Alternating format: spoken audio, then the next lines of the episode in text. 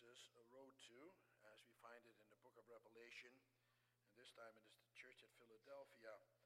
Find in Revelation 3, starting with verse 7 through to verse 13.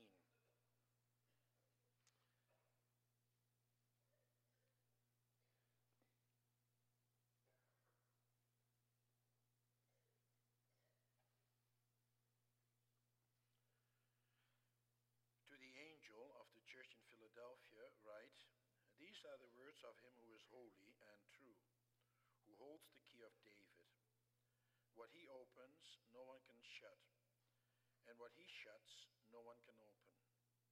I know your deeds. See, I have placed before you an open door that no one can shut. I know that you have little strength, yet you have kept my word and have not denied my name. I will make those who are of the synagogue of Satan, who claim to be Jews, though they are not, but are liars, I will make them come and fall down at your feet and acknowledge that I have loved you. Since you have kept my command to endure patiently, I will also keep you from the hour of trial that is coming, that is going to come upon the whole world to test those who live on the earth. I'm coming soon. Hold on to what you have, so that no one will take your crown. Him who overcomes, I will make a pillar in the temple of my God. Never again will he leave it. I will write on him the name of my God and the name of the city of my God, the New Jerusalem, which is coming down out of heaven from my God and I will also write on him my new name. He who has an ear, let him hear what the Spirit says to the churches.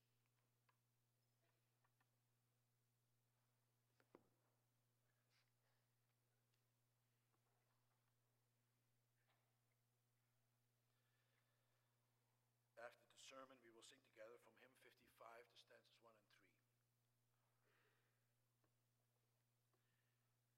beloved congregation of our Lord and Savior Jesus Christ, brothers and sisters, and that includes also the boys and girls of this congregation and includes everybody, young and old. The city of Philadelphia was, a, was not a very large city, and it wasn't a very old one either. It had been in existence only for a few centuries at the time that this letter to the church at Philadelphia was written. The city was founded by King Attalus II approximately 140 years before the birth of Christ. He called the city Philadelphia, which means brotherly love, because of his loyalty to his brother Eumenes. The city was built on a valley on the slope of a mountain. The valley was quite fertile and well watered by the river that flowed at the foot of the mountain. Philadelphia was not very large because the people were afraid to live in it. They were afraid because of volcanic activity and because the land was prone to earthquakes. In the year 17 after the birth of Christ, an earthquake had hit the region, causing extensive damage to a large part of the city. Now the people no longer felt secure.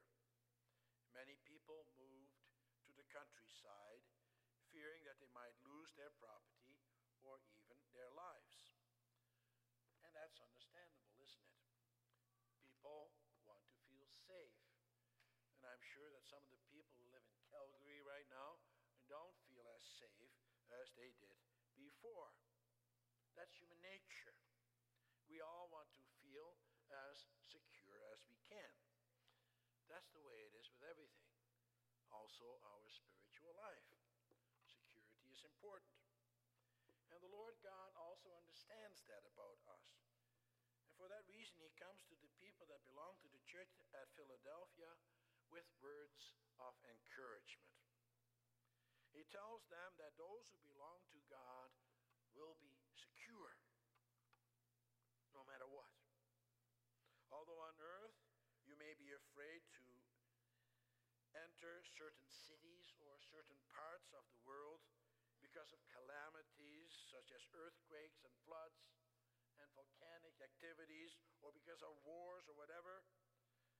When you enter into God's kingdom, you don't have to be afraid. Through faith, you will find an open door to his kingdom, and there you will be secure.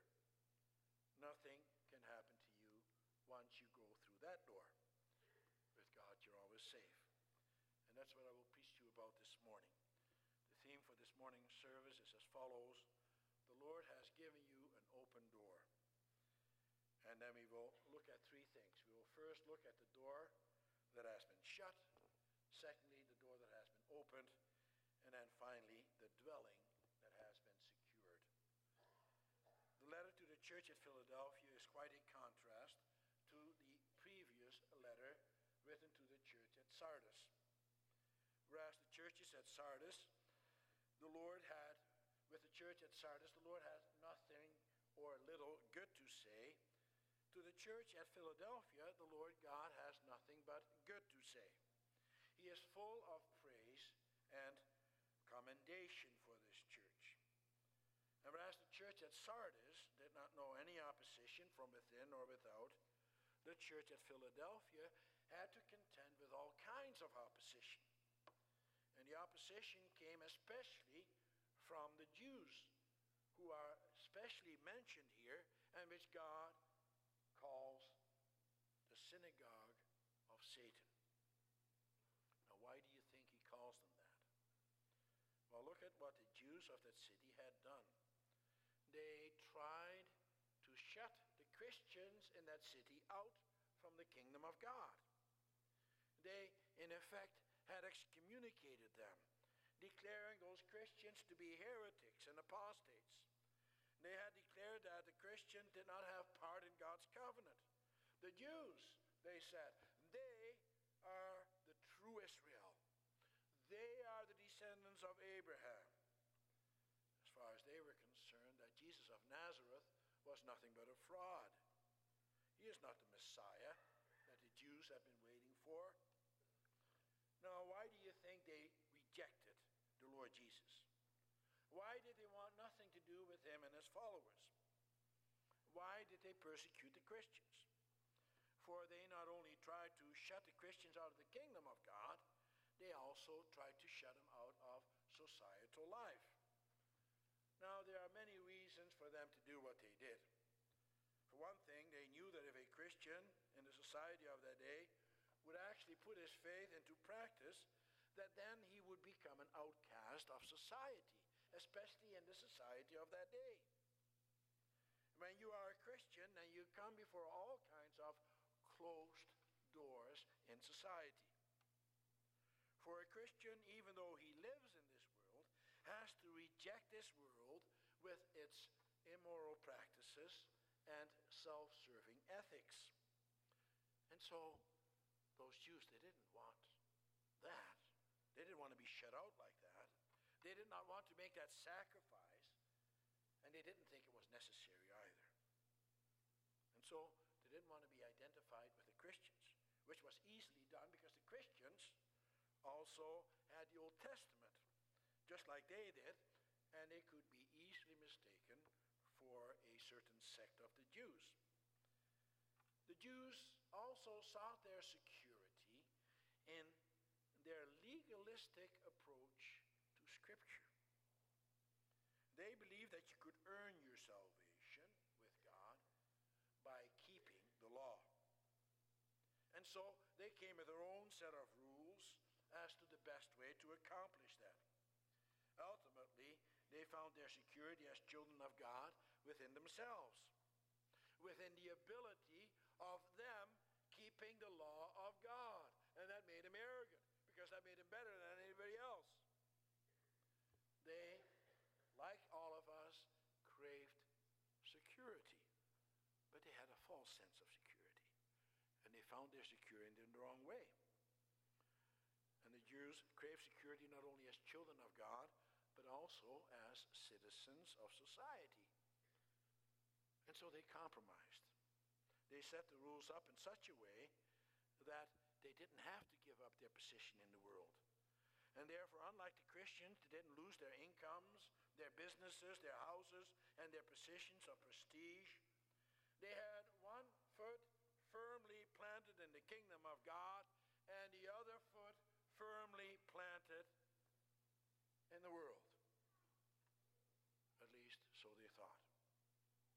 Well, says the Lord Jesus Christ to the church at Philadelphia, these Jews should not feel so secure in their position. For in actuality, they are on very shaky ground. Their position isn't secure at all.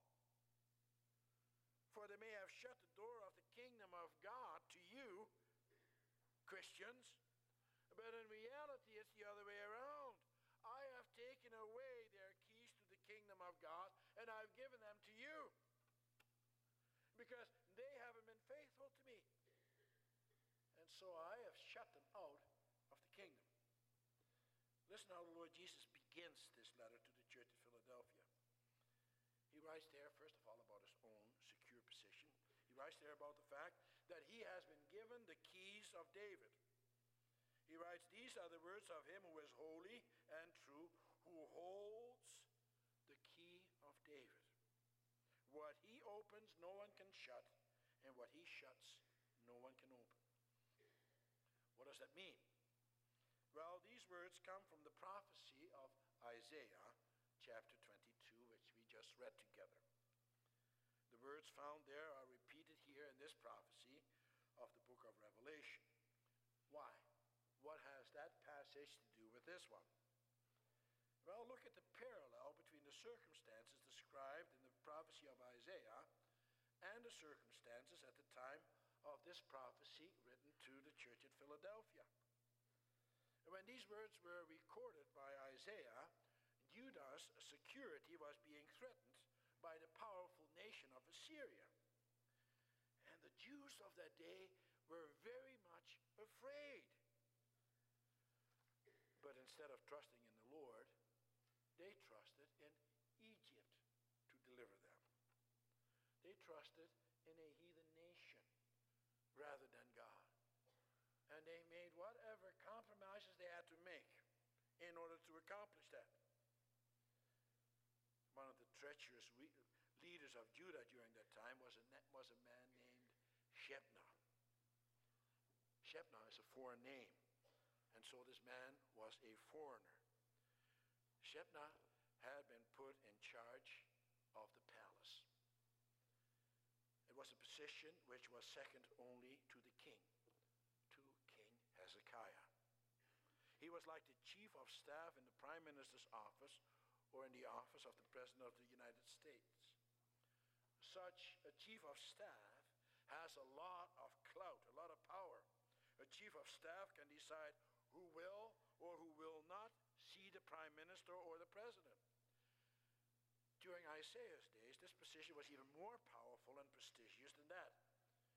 For when you were in that position, you would also have access to the king's coffers.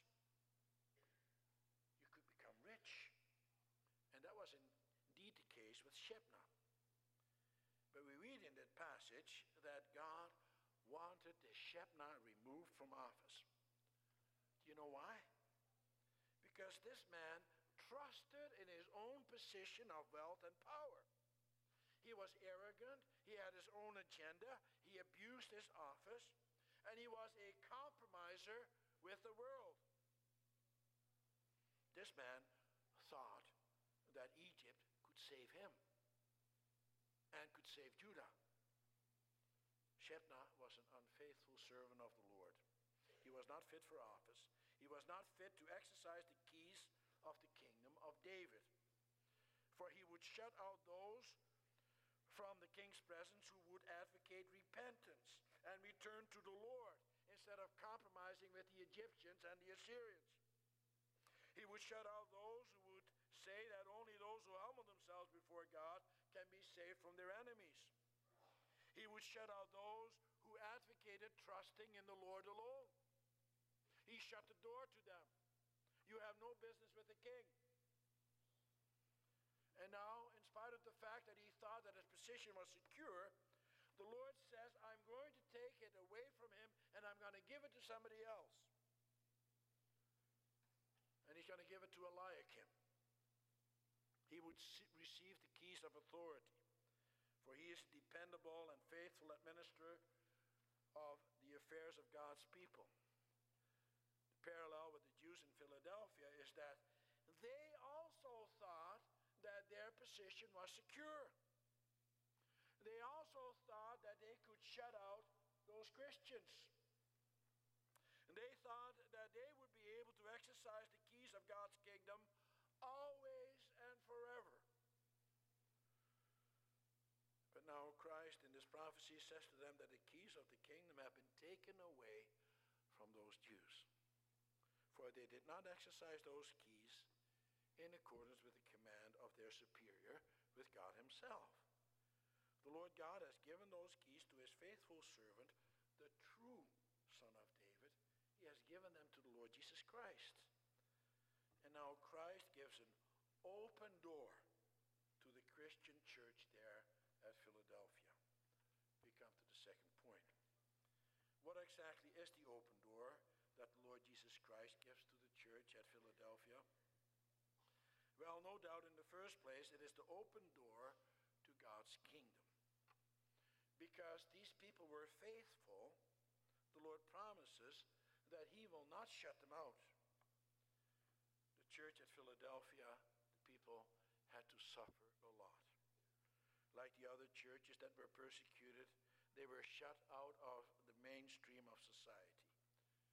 It was difficult for them to exist, to make a living and to be able to feed themselves and their families. They had to withstand the accusations of the Jews and of all those who opposed them. They also had to deal with the scorn and disdain of those who ridiculed their religion. And the Lord commends the Christians, those believers in Philadelphia, for withstanding that. For he says in verse 10 that he kept his command to endure patiently. They endured patiently by faithfully exercising the keys of the kingdom that the Lord Jesus had given to them. Namely, through them, the faithful preaching of God's word, they proclaimed the opening of God's kingdom to all those who would put their faith in God like they did. They proclaimed it with their words and deeds. Throughout the trials and tribulations, they did not waver in their faith. No, they hung on to what they had been given. They hung on for dear life because it was so precious. They did not let go of the Lord their God. When you read through the history of the early church, then you are amazed how those who suffered for their faith because of persecutions and tribulations, how they brought others to faith. The growth of the early Christian church was phenomenal. And that's because their public persecution brought attention to the Word of God. The world realized that they were different from them.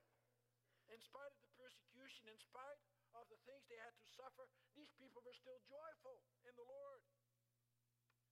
Even though they didn't go along with the morality of the world, they were even willing to give up their lives for their faith.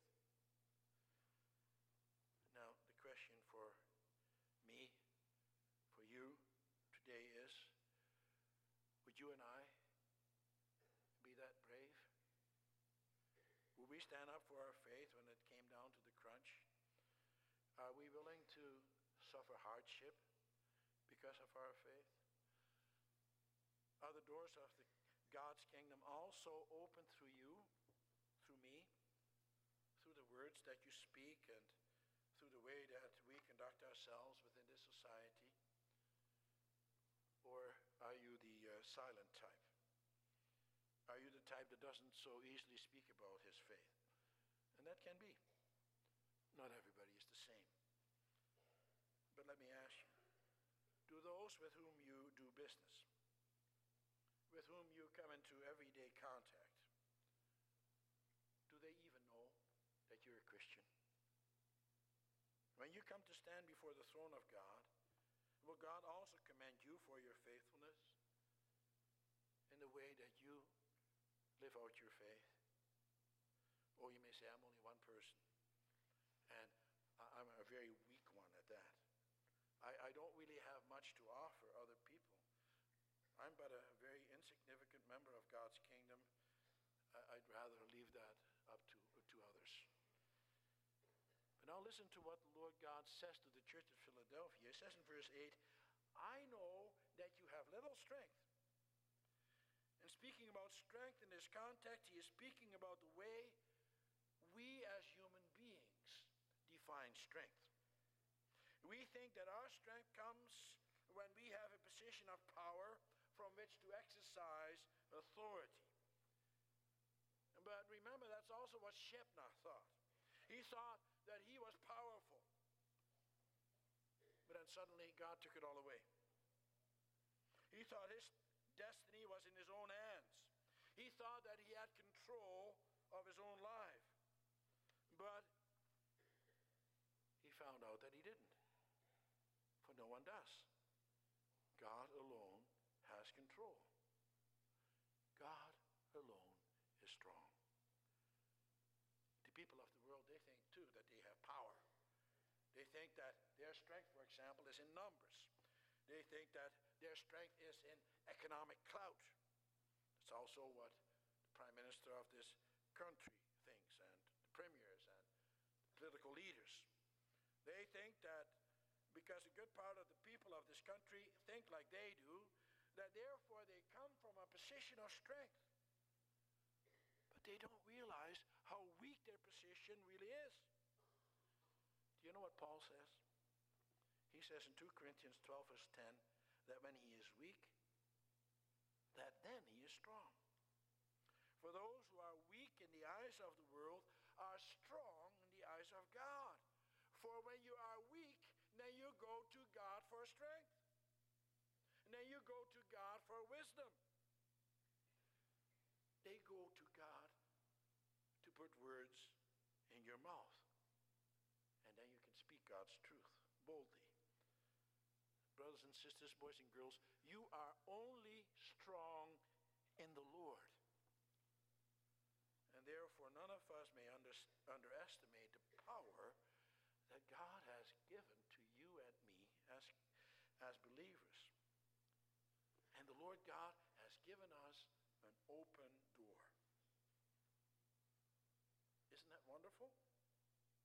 To have an open door to the kingdom of God to know that that door always stands open to you and that within his dwelling you are secure,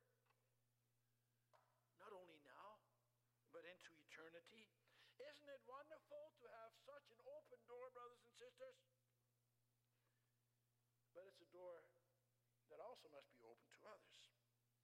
It says in verse 9 that those Jews who thought that they were coming from a position of strength will come and fall down at the feet of the Christians at Philadelphia and acknowledge that God has loved them. This is not just a reference to the last day. No, this means that many of them will come to faith. In other words, some of those Jews who are right now persecuting those Philadelphians, the Lord God says that eventually they will see the light. And how many Jews have not come to faith over the years? They will see that God is the one who proclaims the truth and that he does it through his son Jesus Christ, who is the word and who is the door through whom we may enter. And they will see that God loves those who renounce the world. God opens the door of his kingdom to them. And therefore the Lord God gives the command to the church of God to proclaim the opening of the kingdom of God to whomever he places on their path. And that's also what these Christians did. And they had an excellent position for which to do that, for the city of Philadelphia was established as a Hellenistic city in the midst of a barbarian world. King Attalus wanted the Greek civilization to spread from Philadelphia all the other cities there in the surrounding area. That was one of the reasons that he established that city, to promote Hellenism. And so, whatever came from Philadelphia was seen as something progressive and new. And for that reason, the Christians also had a wonderful opportunity to spread the gospel from there, which they did. They didn't keep their mouths shut in spite of the trials and tribulations that they would have to suffer because of it. And that is the opportunity that is given to you, us as well today. We have to speak to our fellow man, to whomever the Lord God places on our path, about the opening of God's kingdom. And there are many ways in which this can be done. In the first place, this must be done in the way that we conduct ourselves. People must be able to see from our lifestyles that we are not like the. They must hear from our conversations with them how joyful we are to be saved. There are thousands upon thousands of people here in Edmonton who have never heard the gospel of the Lord Jesus Christ. Can you imagine? There are those in old age homes, those in the hospitals, those who are chronically ill. And there are many ways in which we can open the doors of the kingdom to them. And there are many others who must hear that message as well. And Therefore, we have to make our regular contributions to the church. For the ministry of God's Word must not only go out here in Edmonton, but also amongst the natives in British Columbia, in Prince George, and elsewhere, and amongst the Chinese in the Fraser Valley, and beyond that on the mission field in Brazil, in Irian Jaya, in China. Let's ask ourselves do we make enough of the opportunities that God has given us? Do we have a zeal for this kind of thing? The church at Sardis was rebuked because of its deadness. May that not be said of us when it comes to the way we reach out to the community around us. The Lord has given us the keys of the kingdom. He doesn't just give that to office bearers, but to all of us. And we must use them for he can also take them away. And then you may say, that's so hard. So busy with so many other things. And I'm not so sure if I could withstand the persecution or the ridicule of the world. I'm so weak. Well, the Lord says that he will keep his children from the hour of trial that is going to come upon the whole world to test those who live on the earth. Do You know what that means? That means that God will protect his people no matter what the world will throw at them. And therefore, he says in verse 11 that he will come soon. Time and again throughout the book of Revelation, you read that refrain He will come soon.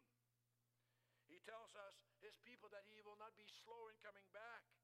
That doesn't mean, of course, that that will happen at any moment, although it can be. No, it means that he will come as soon as possible. It means there won't be any delay. And that is the security he gives to everyone who confesses his name without being ashamed. For they are the ones who are allowed to go through the door that Christ has opened. And do you know to what that door ultimately opens up to? That door opens up to the temple of God. It's the third point. It is in the temple that God dwells. God doesn't dwell in an earthly temple, in the temple of Jerusalem, but he dwells in the heavenly temple, which is the new Jerusalem, the heavenly Jerusalem. And that, brothers and sisters, is where he is right now, together with his Son. And all those who believe may also enter that temple. And when they do, they enter a secure dwelling. For God's temple can never be destroyed. The Lord says that him who overcomes I will make a pillar in the temple of my God. We know from 1 King, from 1 King 7 verse 21 that there were two pillars in the temple. The pillar to the south was named Jachin, meaning he establishes, and the one to the north was named Boaz, which means in him is strength.